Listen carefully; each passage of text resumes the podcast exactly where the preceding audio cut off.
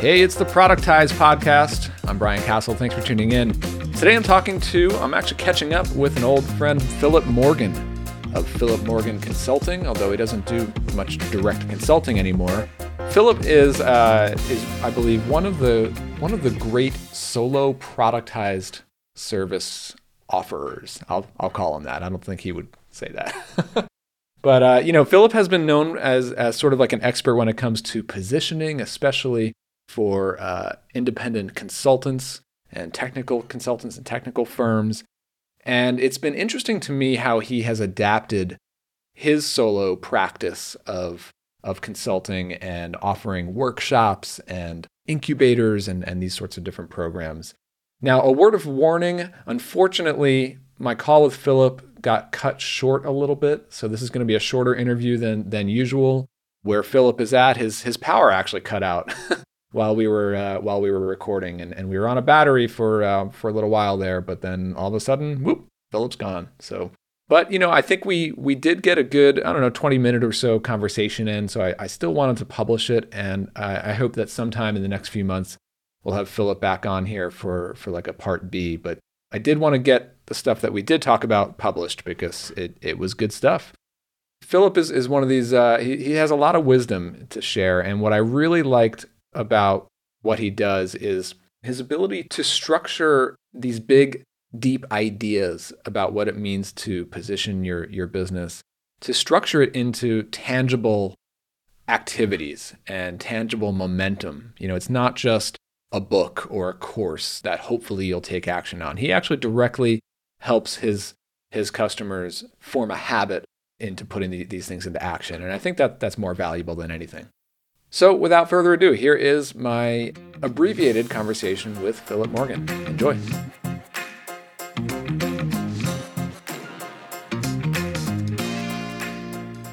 I'm here with Philip Morgan. Philip, how's it going?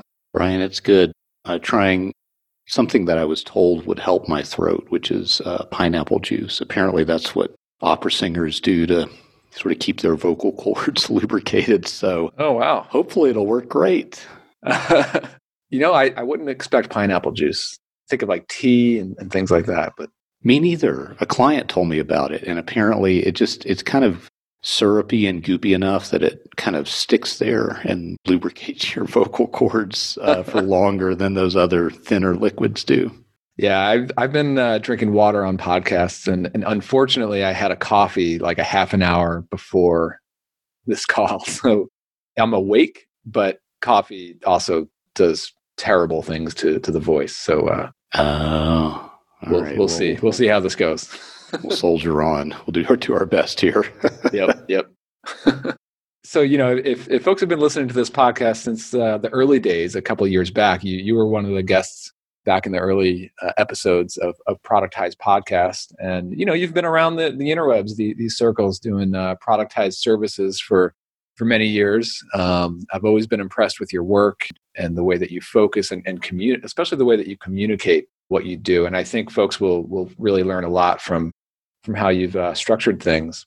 So, you know, before we really dive into to everything, like you come from a background as like a, were you like a copywriter first, or what's like your core skill set, and then how, how have you adapted that? For me, it was like tech writing, which would be distinct from copywriting because it's a little bit more like writing manuals or writing more factual stuff and less about persuasion or selling, right? So it, I started as a tech writer. I mean, before that, I was an I T system administrator type. And before that, I was in adult education. So, you know, I reached this point where I productized, but not along the lines of doing copywriting or what have you. I mean, I tried that for a while. Mm-hmm. What I noticed was I just, I got, the procrastination got worse every time I got a new client. And I think the quality right. kind of went down over time. So it was sort of like, I'm in the wrong line of work and I need to just do something different. So all of that kind of came together in, well, I can, now it's a little different. Now I'm like, I can challenge people to cultivate expertise and to build a business that's that's building I P, kind of like your productized courses. That's really where it ultimately ended up. And my delivery of that is productized, but really I just needed to get out of implementing stuff and get into something that's more like coaching or inspiring people or advising people. So that was, in, in super short form, that was the evolution for me. Right. You know, I, I went through that moment that you're talking about where I was like, I don't want to work for somebody else, but I don't like working for myself. Hmm. Interesting. I remember a, a few years back, and I'm I'm sure that a lot of this still comes through today, you sort of became known as the guy talking about positioning. And I think yeah. probably the last episode that we did together on this show, we we talked a lot about that. And you have yeah. the positioning book.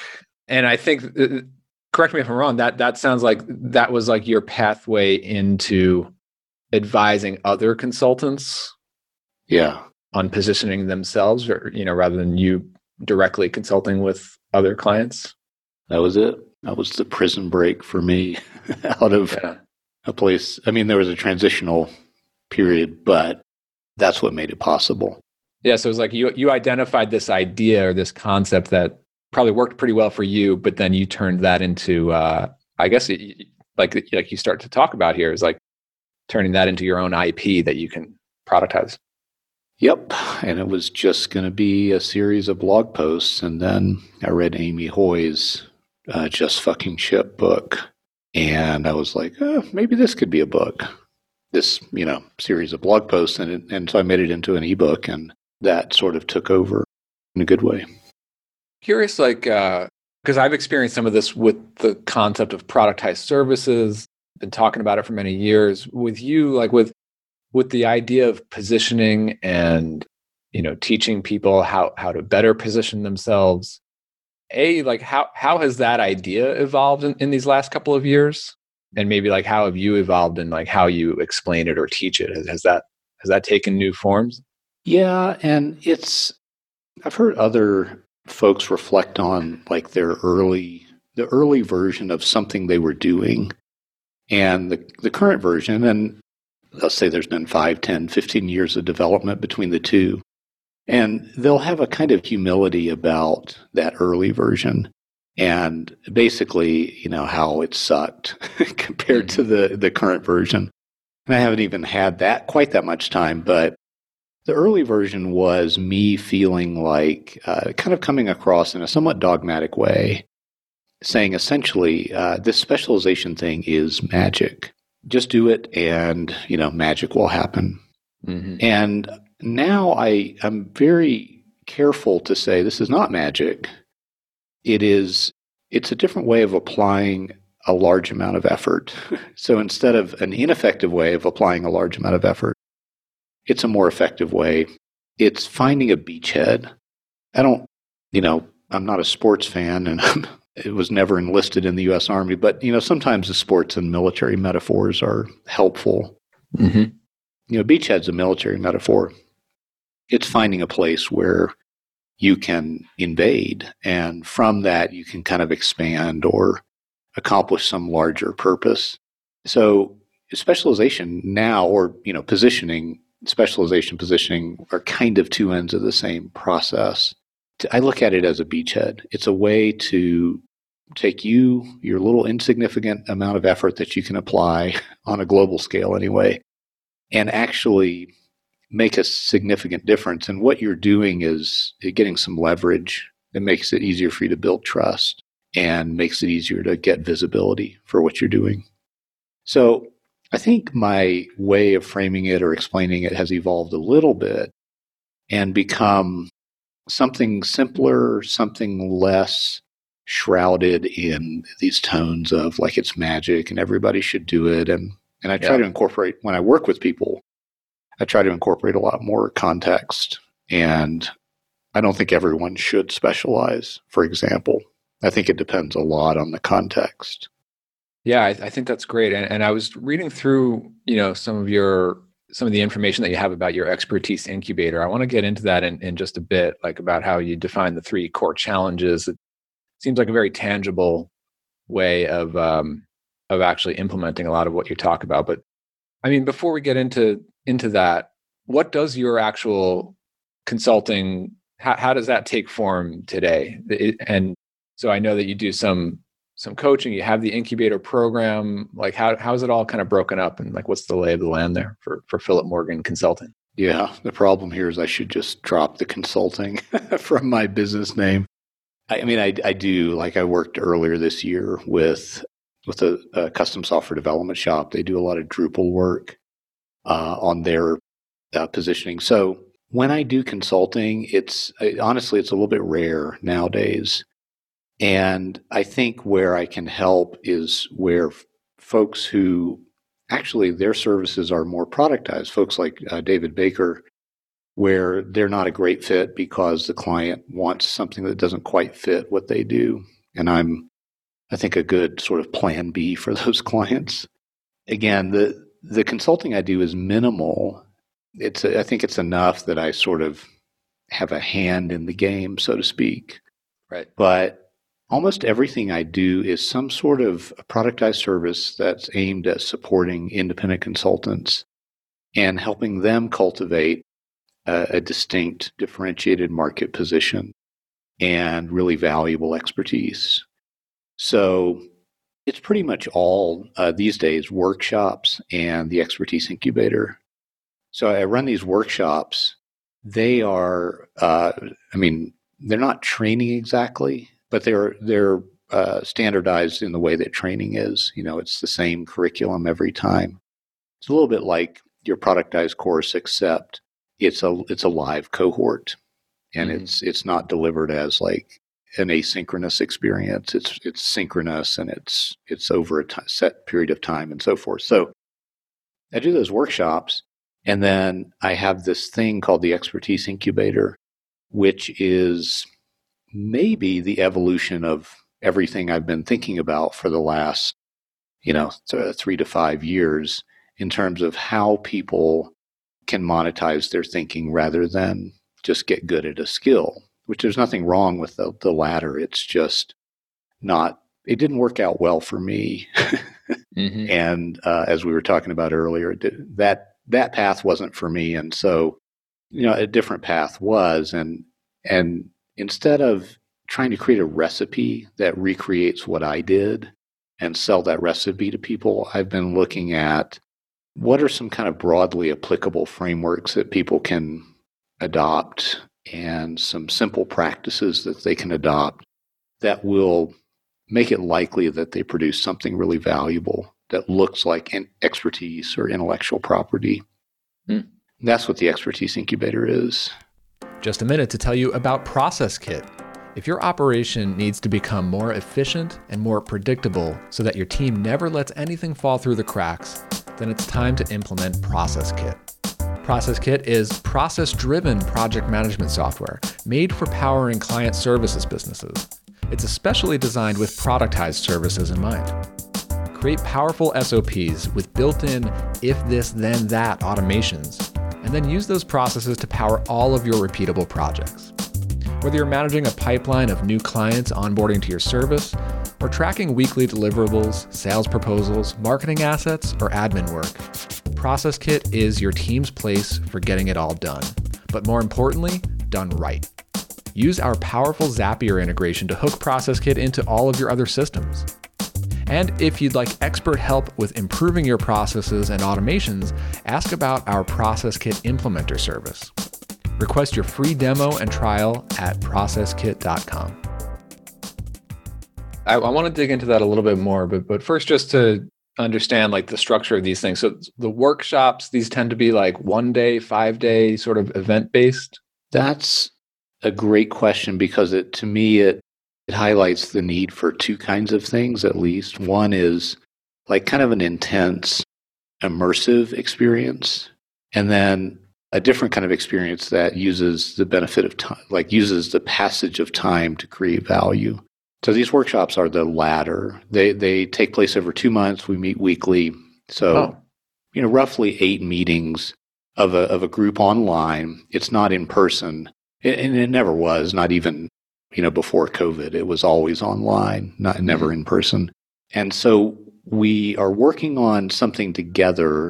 I mean, everybody's working individually, but we're doing it as a group. Something like testing a market position or working on cultivating a point of view. And we're working on it over the course of those two months. And I think the, you know, I say that the passage of time can add value because there's a lot of stuff where it feels great to have that kind of dive in immersive experience. And, so, and for some stuff, that's probably the best way to do it. But I'm interested in these these sorts of changes that people make to their business that take time.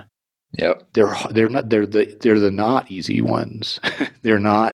I don't want to throw anybody under the bus by saying, "Oh, if your thing can happen quickly, it's not important." And I don't mean that. But right. Some of the important stuff just takes time, and I like supporting that. I think you're right. That there's just a lot of things that, no matter which way you slice it, you have to let that time play out. Right. For me, as as a as a business owner, thinking about all the, sometimes I get really excited about an idea, and I think I've figured it all out just over the course of taking a shower. It's like, oh, I got this shiny right. idea. I'm I'm done. I'm gonna I'm gonna launch it by the end of the today. You know. Yeah. Right. But then I, but you know, but then I let it sit for a little while, and all of a sudden, like completely new angles on it, new opportunities arise. Like you just gotta kind of marinate in it, in it for a little while before the, the true forming happens. Yeah. So you use the example maybe of a service or a product idea. Imagine if it's the entire strategic direction of your business. Right. So it's like, you don't have to imagine. Most people hear me say that and they and they're like, oh, wow, that I, I feel fear. I feel a sense of uncertainty about whether it's the right decision. So with that stuff, I think if people, like you said, marinate in it for a while, they make a better decision. Because, you know, they're not having like this peak moment of like, yes, we can, yeah. I can do this. And, you know, I can do this bold, courageous thing, which they can. But they'll go away from that peak moment and have a lot of uncertainty creep in after the fact. So, yeah, it's it's true. And, and I mean, now is actually such a great time that we're talking because it's December twenty twenty. And, and this is always the time of year when I start to really think strategically, big picture, what what is, what does next yeah. year look like and all that. And I think I think you're right, like these big strategic new directions that are maybe scary, maybe new and exciting, giving it a little bit of time to like try it on, you know, yeah. mentally, right? Yeah. Before you fully commit. But it, but if you at least commit to, say, like a two-month period of, of let's try this on and really explore it just for two months. And maybe at the end, it's not going to be right, but at least we've given it a solid chance. Exactly. I would have thought that these workshops would have been the shorter thing. Like, how does that compare to the uh, to the Expertise Incubator in terms of structure? That's even longer. Yeah. So the, the workshops are shorter. So the Expertise Incubator is this framework for cultivating expertise. And it is, I used, I kind of threw the idea of recipes under the bus earlier, somewhat intentionally. Like, I, I think that recipes are valuable as a way to get started. But they always have to ultimately be customized to you. So again, they have real value, but the Expertise Incubator starts with a simple framework. Spend three months publishing to an email list daily, three times a week at least, ideally every day you work. And that's that's a challenge. It, it's framed as a challenge. It is it's brutally difficult. I'll I'll summarize a few things about it that folks can learn experientially, or they can just, you know, believe me over the next minute or two. It's something you do for yourself more than an email list. So we're kind of repurposing the idea of email marketing and using it for a different purpose with this first challenge. And it's uncomfortable. It's uh, it's very productive discomfort, I think, but it's super uncomfortable. And it, and it's not email marketing. You're not trying to sell stuff. What you're trying to do is um, give yourself an opportunity to think about the stuff that, that you don't know as much as you'd like to, and probably your market has not figured out. Do it in public, and it's a little bit for the benefit of the folks who are on the email list, but it's mostly for your own benefit. And you kind of, as you do this, you explore different ideas, you sort of wander around. You don't really have an agenda. You certainly do not have a content marketing plan as you do this, because you're not really doing content marketing. You're sort of exploiting this this weird, it's not a loophole exactly, but this weird place where you can create some value for the subscribers on your email list by publishing daily, but you create a lot more value for your own future expertise, you, you build up that through doing a lot of thinking in public. So that's the first challenge. And I mean, you- I, I really like that because it's said it, it's like exploration. And yeah, you probably will benefit from publishing or sending to your list three times a week from a quote unquote content marketing standpoint. Right. And and may and you know, I guess chances are that that might help your your business, help with leads, help with sales. But ultimately, even if it doesn't, it's still a really good thing to do. Yeah. Like you're you're going to learn so much about yourself. Like you said, you're developing this expertise that you can then build on and and and uncover new directions that you can go. And it's just sort of like a healthy way to to build up a, it, like you're building up a muscle, a, a writing muscle, yep. Right? Exactly. And and so like it's, I what I like about the whole structure of this, and we'll get into the other stuff here in, in, in a second, like, you know, there's so many courses and programs out there that are like, do this and you'll get this result. But I'm sure you will get results through this, but but it's like the result would be different for each person. And it's still a, a, a good thing to do. Yeah. Regardless of whether it, it results in the launching a new business in three months. Like it, it it might not, but you might open up something else. Yeah, that's it, it's hard for me to sound the right way when I talk about recipes, but I think their value is generating momentum, usually more so than, oh, the recipe worked exactly as designed. And I'm not talking about food recipes. I'm talking about business recipes mm-hmm. that are turned into courses. Those have a lot of value, but I think the value is actually this secondary value of, yeah, maybe you got the result that the course was supposed to produce. And hopefully you did, but maybe the most important thing is that it generates momentum, and then you start trying things and tweaking, and and all of a sudden you're you're feeling like something you're doing is actually working. And that feeling is just so precious to to I mean, anything you can do that makes that happen, I think is a good thing. Yeah, for sure. I really like like where this is uh, where this is going. The second point in this in this structure really jumped out to me when I was reading earlier. So you have it here is do research for a decision-making tool for clients. Can you tell us more about that? Well, the idea of publishing a lot is to build that muscle, and it's also to uncover and befriend uncertainty. So the uncertainty ideally is something your market is uncertain about. We'll do a quick experiment here. And it looks like I have about five minutes left on my U P S battery, so we'll see how this goes. Okay. Here's the experiment. So, Brian, you're looking at a website. Up at the top is a big hero unit, and there's two lines of text. One is like a big headline, and then the other is kind of like a tagline. The question is this, and I uh, just to be clear, I do not know the answer to this question. I wish I did. I don't. The question is, what do people assign more weight to, the big headline or the line underneath it as they read it? That's a good question. Yeah, well, I don't think anybody knows. you I know, mean, it's interesting because I think, you know, most marketers will tell you, oh, it's the H one, it, it's the it's the headline, it's it's the big bold text, and I think that might catch their attention. But what I think people really care about is the second line. And like, all right, well, tell me what, what this is really all about. Because usually the H one is just an, an like an attention grabber. At least that's how I think about it.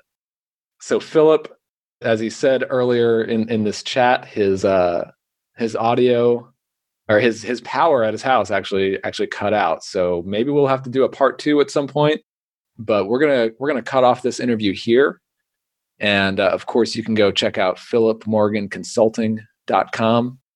And uh, yeah, lots of interesting stuff. He's he's also pretty active on on Twitter. And uh, yeah, I just want to thank Philip. I will send him an email. Maybe we can catch up another time. But yeah, this is this is really great. And uh, I hope you get, you learn something because, you know, Philip has a lot of wisdom on, on this kind of stuff. Thanks for listening. All right. Did that give you something to think about? If it did, let me know on Twitter. I'm at Cast Jam.